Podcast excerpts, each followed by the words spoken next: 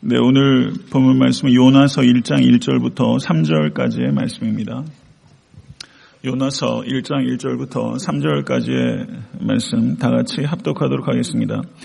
여호와의 말씀이 아미떼 아들 요나에게 임하니라 이르시되 너는 일어나 저 큰 성읍 니느웨로 가서 그것을 향하여 외치라 그 악독이 내 앞에 상달되었음이니라 하시니라 그러나 요나가 여호와의 얼굴을 피하려고 일어나 다시스로 도망하려 하여 요바로 내려갔더니 마침 다시스로 가는 배를 만난지라 여호와의 얼굴을 피하여 그들과 함께 다시스로 가려고 배삭을 주고 배에 올랐더라.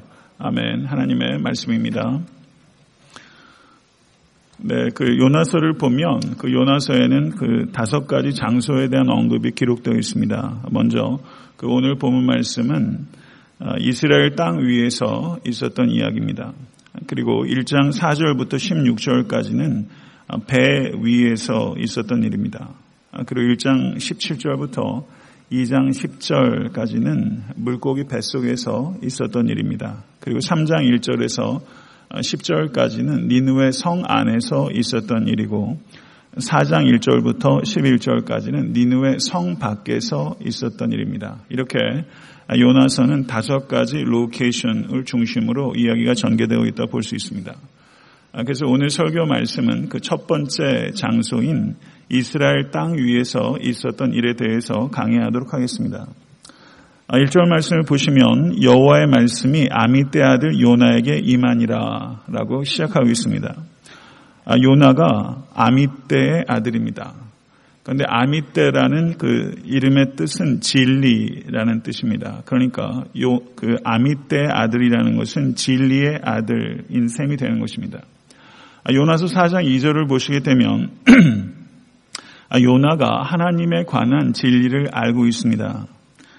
주께서는 은혜로우시며 자비로우시며 노하기를 더디하시며 인애가 크시사 뜻을 돌이켜 재앙을 내리지 아니하시는 하나님이신 줄을 내가 알았나이다.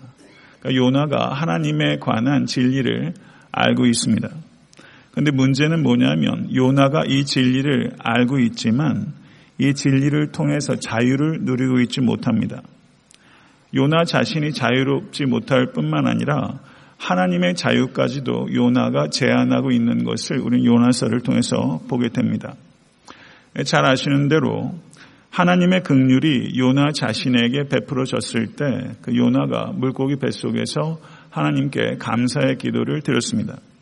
그런데 하나님의 극률이 니누의 백성에게 베풀어졌을 때는 요나가 자신을 죽여달라고 기도했습니다.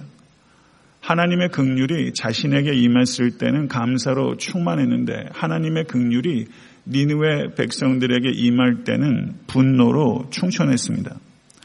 요나는 니누웨를 향한 하나님의 자유로운 긍휼을 제안하고 그들에게 저주가 임하기를 촉구하는 매우 편협하고 어리석은 인물로 요나서를 통해서 그려주고 있는 것을 우리는 보게 되는 것입니다.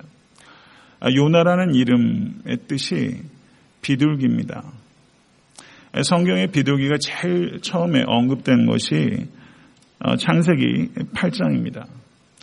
노아가 땅에 물이 마르기 시작하는 것을 볼 때 제일 처음에 내어보냈던 그 새가 뭐죠? 까마귀를 내보냈고 두 번째 비둘기를 내어보냈는데 접촉할 곳을 찾지 못하고 다시 돌아왔습니다. 그리고 다시 비둘기를 보냈을 때 비둘기가 물고 온 게 뭐죠? 감남나무 잎사귀를 입에 물고 비둘기가 다시 귀환했습니다. 아, 거기에서 비둘기는 하나의 상징적인 의미를 가지고 있습니다. 감남 잎사귀도 마찬가지입니다. 성경에서 비둘기와 감남 나무 잎사귀를 이야기할 때는 성령님과 연관이 됩니다. 그래서 비둘기가 감남나무 잎사귀를 물고 노아에게 다시 돌아온 게 된 것은 새로운 시대가 열렸다. 새로운 역사가 시작되었다. 그리고 새로운 생명이 시작되었다는 것을 상징적으로 나타내는 것입니다. 예수님께서 세례 요한으로부터 그 세례를 받으실 때 그때 하늘이 갈라지고 그리고 성령님께서 예수 그리스도 위에 임하셨는데 그때 성령님이 어떻게 임하셨습니까? 비둘기 같이 임했다라고 언급하고 있는 것을 볼 때 그 비둘기는 성령님을 상징하는 이미지가 분명히 있습니다. 또한 이스라엘의 제사를 생각해 보게 되면 가난한 자들이 하나님께 드렸던 그 제물의 일종이 바로 이 비둘기였습니다. 제물로 쓰였던 새이기도 합니다. 그런데 비둘기에는 또 다른 어, 비유가 있습니다. 가령 호세아서 7장 11절을 보시게 되면 에브라임은 어리석은 비둘기 같이 지혜가 없어서 애굽을 향하여 부르짖으며 아수르로 가는도다. 이렇게 비둘기의 의미, 이미지가 또 등장하고 있고요. 호세아서 11장 11절을 보셔도 그들은 애굽에서부터 새같이 아수르에서부터 비둘기같이 떨며 오리니 내가 그들을 그들의 집에 머물게 하리라. 나 여호와의 말이니라. 이와 같이 호세아서 7장 11절과 11장 11절 등의 말씀을 보게 되면 이 비둘기가 무엇을 상징하는가? 아, 이스라엘을 상징합니다. 예, 그리고 어리석음을 상징합니다. 그러니까 구약 성경, 신약 성경에 이 비둘기가 두 가지 매우 상반된 이미지를 가지고 있다는 것입니다. 그럼 여기에서 요나라는 그 인물의 이름이 비둘기라는 뜻인데 이 요나라는 이름이 무엇을 상징적으로 나타내는가? 이 요나는 어리석은 이스라엘을 상징하는 대표하는 인물로서 그리고 어리석은 이스라엘을 풍자하는 인물로서 지금 제시가 되고 있다. 이렇게 볼 수 있다는 것입니다. 2절의 말씀을 보시기 바랍니다. 하나님께서 요나에게 주신 소명을 담고 있습니다. 너는 일어나 저 큰 성읍 니누에로 가서 그것을 향하여 외치라. 그 악독이 내 앞에 상달되었음이니라 하시니라. 여기에 보게 되면 세 가지 동사가 기록되어 있습니다. 일어나, 가서, 외치라. 라는 것입니다. 사랑하는 성도 여러분, 신앙생활은 명사가 아닙니다. 신앙생활은 동사가 되어야 되는 것입니다. 개념이 아니라 신앙생활은 삶의 방식이 되어야 되는 것입니다. 모쪼록 신앙생활이 여러분의 삶의 모든 구석구석에 영향을 미칠 수 있게 되기를 간절히 축원합니다.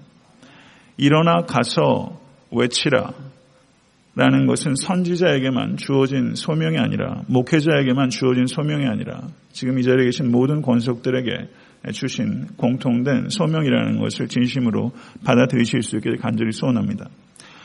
요한복음 15장 15절에서 16절의 말씀을 보시게 되면 이제부터는 너희를 종이라 하지 아니하리니 종은 주인이 하는 것을 알지 못함이라 너희를 친구라 하였느니 내가 내 아버지께 들은 것을 다 너희에게 알게 하였습니다.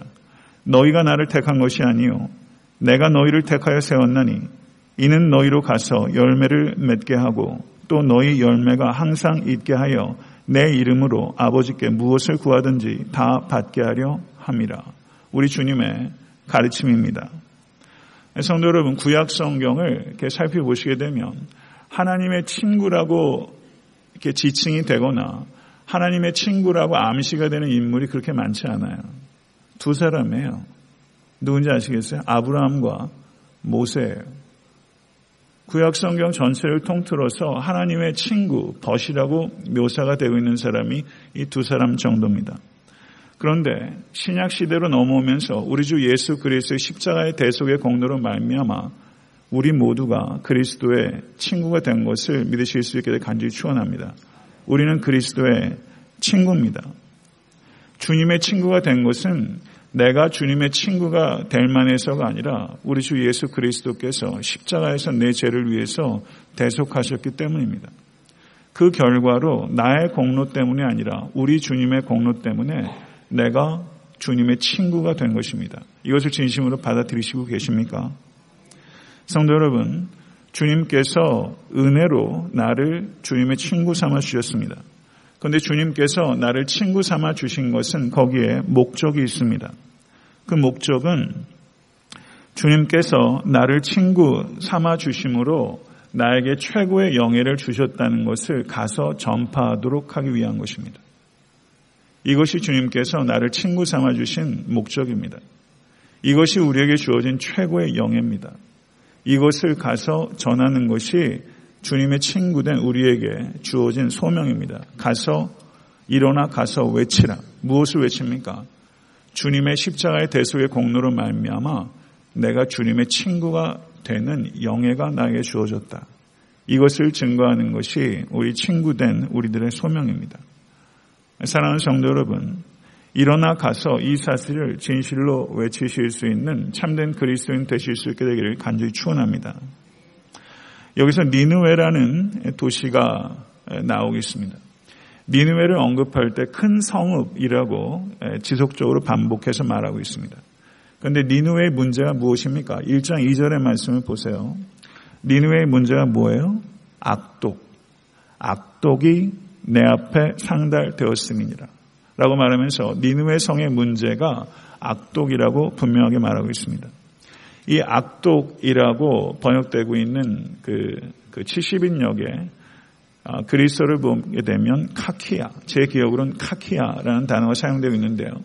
히브리어로는 저를 한번 따라해 보시겠습니까? 라아, 라아라는 단어가 사용되고 있어요. 근데 요나서를 이해할 때 이 라아라는 단어를 이해하는 것이 매우 핵심적이에요. 성경을 보게 되면 그 성경에서 가장 중요하게 다루는 키워드가 있어요.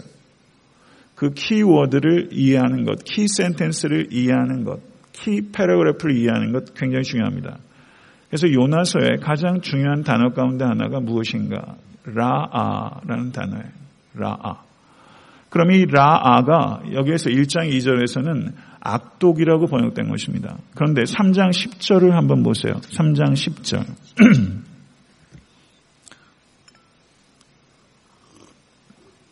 3장 10절. 다시 한번 읽어볼까요? 하나님이 그들이 행한 것, 곧 그 악한 길에서 돌이켜 떠난 것을 보시고 하나님의 뜻을 돌이켜서 그들에게 내리리라고 말씀하신 재앙을 내리지 아니하시니라. 여기에서 라아라는 단어가 또 등장하는데 여기서 라아가 어떻게 번역됐냐면 재앙이라고 번역됐어요. 재앙. 재앙. 그러니까 니누에가 니누의 문제가 라아예요. 그렇죠? 니누의 문제가 악독인데 니누의 라 때문에 니누의 라아 재앙이 떨어지게 되는 거예요. 이해하셨죠? 이 라라는 단어가 이렇게 변주되고 있습니다. 그 다음에 이 라아라는 단어가 또 어디에 쓰이게 되냐면 4장 1절 보세요. 요나가 매우 싫어하고 성내며 라고 번역되고 있죠. 여기서 싫어하고 라고 요나의 불쾌함을 표현하는 히브리어 단어가 여기에 또 라아가 사용되고 있어요. 라아. 그리고 4장 6절을 한번 보시죠. 4장 6절. 4장 6절을 보시면 여호 하나님 여호와께서 박널쿨을 예비하사 요나를 가르게 하셨으니 이는 그의 머리를 위하여 그늘이 지게 하며 그의 괴로움을 면하게 하려 하심이니라. 요나가 박넝쿨로 말미암아 크게 기뻐하였더니 여기에서 라아가 번역된 단어가 하나 더 등장해요. 그게 뭐냐면 괴로움이에요. 괴로움. 괴로움. 그러니까 지금 요나서에서 히브리어를 알고 있는 사람이 라가 매우 중요하게 그리고 결정적인 순간에 이 라가 사용되어 있다는 것을 볼 수 있습니다. 다시 한번 말씀을 드리게 되면 니누의 사람들의 라아 악독 때문에 니누의 사람들이 라아 재앙을 당할 위기에 처하게 된 것입니다. 그런데 니누의 사람들이 회개를 통해서 재앙 라로부터 벗어나게 되자 요나가 라에 빠진 거예요. 요나가 라에 빠졌어요. 요나가 매우 불쾌한 분노 가운데 빠졌어요. 그래서 하나님께서 요나에게 내가 왜 성을 내느냐 이렇게 두 번 물으셨어요. 왜 라에 빠졌느냐? 그러니까 하나님께서 박농쿨을 통해서 햇빛의 괴로움 라로부터 요나를 구출해 주셨어요. 그리고 박농쿨을 마르게 함으로써 요나가 괴로움에 빠지게 됐죠.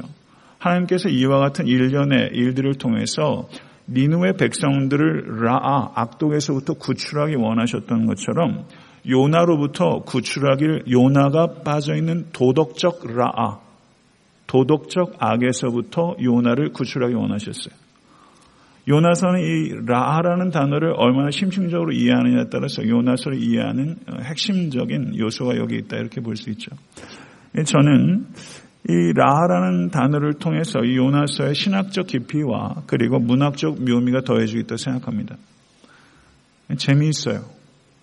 라라는 단어가 이렇게 매우 다양한 상황 속에서 변주되어 있는 것을 보게 됩니다. 성도 여러분, 이 요나서를 보게 되면서 이 요나서는 비둘기, 어리석은 이스라엘을 풍자하는 인물로 등장하는데 요나서를 읽게 되면 이것이 어리석은 이스라엘의 문제가 아니라 이 요나가 곧 나라는 것을 깨닫게 돼요. 우리가 빠져 있는 라를 보는 것이 요나서를 읽는 키가 되어야 되는 것입니다. 내가 빠져 있는 도덕적 악이 있어요. 내가 빠져 있는 악독이 있어요. 우리 각자에게 삶의 상황에 따라 좀 다를 수 있을 거예요. 그러나 이 요나의 문제는 곧 나의 문제예요. 우리가 요나처럼 선지자라고 생각하면서 하나님의 긍휼을 얼마나 편협하게 하나님의 뜻과 무관하게 하나님을 위해서 일하고 있다는 생각을 하고 있는지 몰라요. 요나가 하나님으로부터 소명을 받았지만 하나님의 얼굴을 피하려 다시스로 가려고 요바로 내려갔다라고 표현하고 있습니다. 다시스가 정확하게 어떤 위치인지는 아직까지 수수께끼예요. 그런데 많은 그 성서 지리 학자들의 견해는 아마도 스페인이었을 것이다. 이렇게 예, 보고 있습니다. 그건 몰라요. 그런데 3절을 보세요. 3절을 보시게 되면 1장 3절 그러나 요나가 여호와의 얼굴을 피하려고 일어나 다시스로 도망하려 하여 요바로 내려갔더니 마침 다시스로 가는 배를 만난지라 여호와의 얼굴을 피하여 그들과 함께 다시스로 가려고 뱃삭을 주고 배에 올랐더라. 여기에 보게 되면 여호와의 얼굴을 피하려고라는 표현이 몇 번 등장합니까? 두 번 등장해요. 한 절에 여호와의 얼굴을 피하려고라는 말이 두 번 등장하고 다시스란 말이 몇 번 등장하고 있어요? 다시스. 세 번 등장해요. 이거는 redundancy, 반복이죠. 한 절에 다시스란 지명을 세 번이나 이렇게 쓸 필요가 있어요. 이거는 얼마든지 함축적으로 줄일 수 있어요. 여호와의 얼굴을 피하려고 하는 말을 두 번이나 쓸 이유가 사실은 정보를 전달하는 것의 목적이라면 이렇게 할 필요가 없어요. 그러면 성경 기자가 여호와의 얼굴을 피하려고 하는 것을 단 한 절에 두 번이나 반복하고 다시스로 가려고 하는 말을 세 번이나 반복한 것은 이 반복을 통해서 우리에게 강조하려는 바가 있는 것이죠. 그게 뭐겠어요? 요나의 뻔뻔한 불순종을 강조하고 있는 거예요. 요나의 뻔뻔한 불순종. 여호와의 얼굴을 피하려고 하는 이 요나의 뻔뻔한 불순종. 성도 여러분, 여호와의 얼굴을 피할 수 있습니까? 없습니까? 피할 수 없습니다. 다시스로 가기 위해서 요나가 요바로 내려갔다라고 표현하고 있어요. 그런데 요나서를 보게 되면 요나가 자꾸 내려가요. 1장 3절에 내려갔을 뿐만 아니라 1장 5절을 보세요. 1장 5절. 사공들이 두려워하여 각각 자기의 신을 부르고 또 배를 가볍게 하려고 그 가운데 물건들을 바다에 던지니라. 그러나 요나는 배 밑층에 내려가서 누워 깊이 잠이 든지라. 요나가 요바로 내려갔을 뿐만 아니라 배 밑으로 내려갔어요. 그리고 2장 6절 보세요. 2장 6절. 요나가 기도하고 있는 것입니다. 요나가 배 밑으로 갔을 뿐만 아니라 물고기 뱃속으로 내려갔어요. 그렇죠. 그 6절을 보시게 되면 내가 산의 뿌리까지 내려가 싸우며 땅이 그 빗장으로 나를 오래도록 막아 싸우나 나의 하나님 여호와여 주께서 내 생명을 구동에서 건지셨나이다. 라고 말하면서 자기가 산의 뿌리까지 내려갔다 라고 표현하고 있습니다. 그러니까 요나서를 보게 되면 이 요나는 계속 내려가는 일련의 내려가는 행동을 요나서에서 반복하고 있다는 것을 볼 수가 있어요. 그러면 이 내려갔다라는 이 단어 그리고 요나의 위치가 계속 내려가는 것을 통해서 이것이 가지고 있는 영적 의미가 무엇인가를 찾아야 되는데 성경을 보게 되면요. 구약 성경에서 내려가다라는 말은 곧 죽음을 의미합니다. 죽음을 표현하는 왕국적인 어법이에요. 창세기 37장 15, 35절을 보시게 되면 그의 모든 자녀가 위로하되 그가 그 위로를 받지 아니하여 이르되 이건 야곱의 이야기입니다. 요셉이 죽었다는 이야기를 들었을 때 얘기입니다. 내가 슬퍼하여 스올로 내려가. 아들에게로 가리라 하고 그의 아버지가 그를 위하여 울었더라. 내려가다라는 것이 이와 같이 성경을 보게 되면 죽음과 연관됩니다. 그러니까 이것을 영적으로 이해를 하면 요나서에서 요나가 계속 내려갑니다. 계속 하나님의 얼굴을 피해서 내려갑니다. 하나님의 얼굴을 피해서 떠나면 떠날수록 이것은 결국 뭘 의미한다는 거예요? 죽음을 의미한다는 거예요. 하나님을 떠나서 내려가고 내려가는 것은 영적 죽음이 더 심각해지고 심화된다는 것을 의미하는 것입니다. 성도 여러분, 이것을 우리가 깊이 생각할 수 있기를 간절히 바랍니다. 여호와의 얼굴을 피하지 마시고 여호와의 얼굴을 구하실 수 있는 모든 권속 되실 수 있게 되기를 간절히 바랍니다. 마음이 깨끗한 자가 청결한 자가 하나님을 볼 수 있다고 했습니다. 오늘 이 아침에 진심으로 우리가 구해야 될 것은 우리의 마음의 청결함입니다. 마음의 청결함을 가지고 여호와의 얼굴을 악망하실 수 있는 여러분과 제가 될수 간절히 바랍니다. 그것이 살 길입니다. 성도 여러분, 이제 말씀을 맺고자 합니다. 지금 여기를 보면 뱃삭을 주고 어, 배를 탔다. 근데 이 뱃삭이 이게 굉장히 많은 돈일 거라는 거예요. 지중해를 건너는 뱃삭이에요. 이게 상당히 많은 돈, 그리고 상당히 많은 기간에 소요되는 그 여행이었을 거라고 보고 있습니다. 우리의 인생도 항해에 비유합니다. 아, 여러분의 배는 어디로 가고 있습니까? 하나님께서 가라는 곳으로 가고 있습니까? 아니면 내가 가고 싶은 곳으로 가고 있습니까? 어느 쪽으로 가고 있습니까? 이것을 우리가 깊이 생각해 볼 수 있기를 간절히 바랍니다. 내가 열심히 하는 그것이 하나님께서 나보고 하라고 하시는 것인지, 내가 하고 싶은 것인지, 그것이 아무리 자기 희생적인 일이라 할지라도 자기 희생적인 일이라는 것을 통해서 속기가 쉬워요. 요나가 다시스에 가서 뭐 했겠어요? 거기 가서도 선지자 노릇했겠죠. 말씀 증거한다고 하겠죠. 하나님의 일을 하나님께서 가라는 곳으로 가지 않고 내가 하기 원하시는 하는 곳에 가서 한단 말이죠. 이 두 갈래의 길은요. 정말 하나님의 선지자로서 일할 것인가 아니면 종교 전문가로서 일할 것인가 하는 갈림길이라 볼 수 있어요. 소명을 따라서 일을 할 것인가 아니면 종교 직업인으로서 일을 할 것인가 이 두 가지의 갈림길이라고 볼 수 있습니다. 아, 우리가 정말 이 시간에 물어야 되는 것은 여러분과 저의 이 항해가 기수가 어디를 향해서 가고 있는가 그리고 에탄트 섬기는 교회가 이 배의 기수가 어디를 향해서 가고 있는가 이 방향성에 대한 고민입니다. 방향성에 대한 고민이에요. 성도 여러분, 하나님께서 하라고 하시는 일을 하실 수 있게 되 간절히 축원합니다. 하나님께서 가라고 하는 곳에 가실 수 있게 되기를 간절히 소원합니다.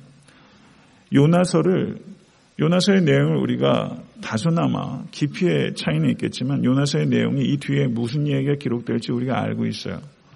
그런데 요나서를 만약에 우리가 처음 대하는 독자라고 한번 생각해 보세요. 그러면 여기에서 우리가 굉장히 궁금할 거예요. 요나는 어떻게 될까? 니누의 백성들은 어떻게 될까? 이게 굉장히 궁금하지 않겠어요? 당연히. 이 두 가지 질문을 가지고 1장 4절 이하를 읽게 될 거예요. 우리가 성경을 대할 때 마치 처음 읽는 것처럼 대하는 생경한 마음으로 대하는 것은 굉장히 중요하고요. 1장 4절 이하로부터 이어지는 흥미진진한 이야기들을 묵상하시면서 어, 다음 시간을 기다리실 수 있게 되기를 바랍니다. 오늘은 특별히 기도하시면서 묵상하실 때 나의 배는 어디로 가고 있는가 이거에 집중해서 좀 묵상하시면서 기도했으면 좋겠습니다. 주기도문으로 예배를 마치도록 하겠습니다.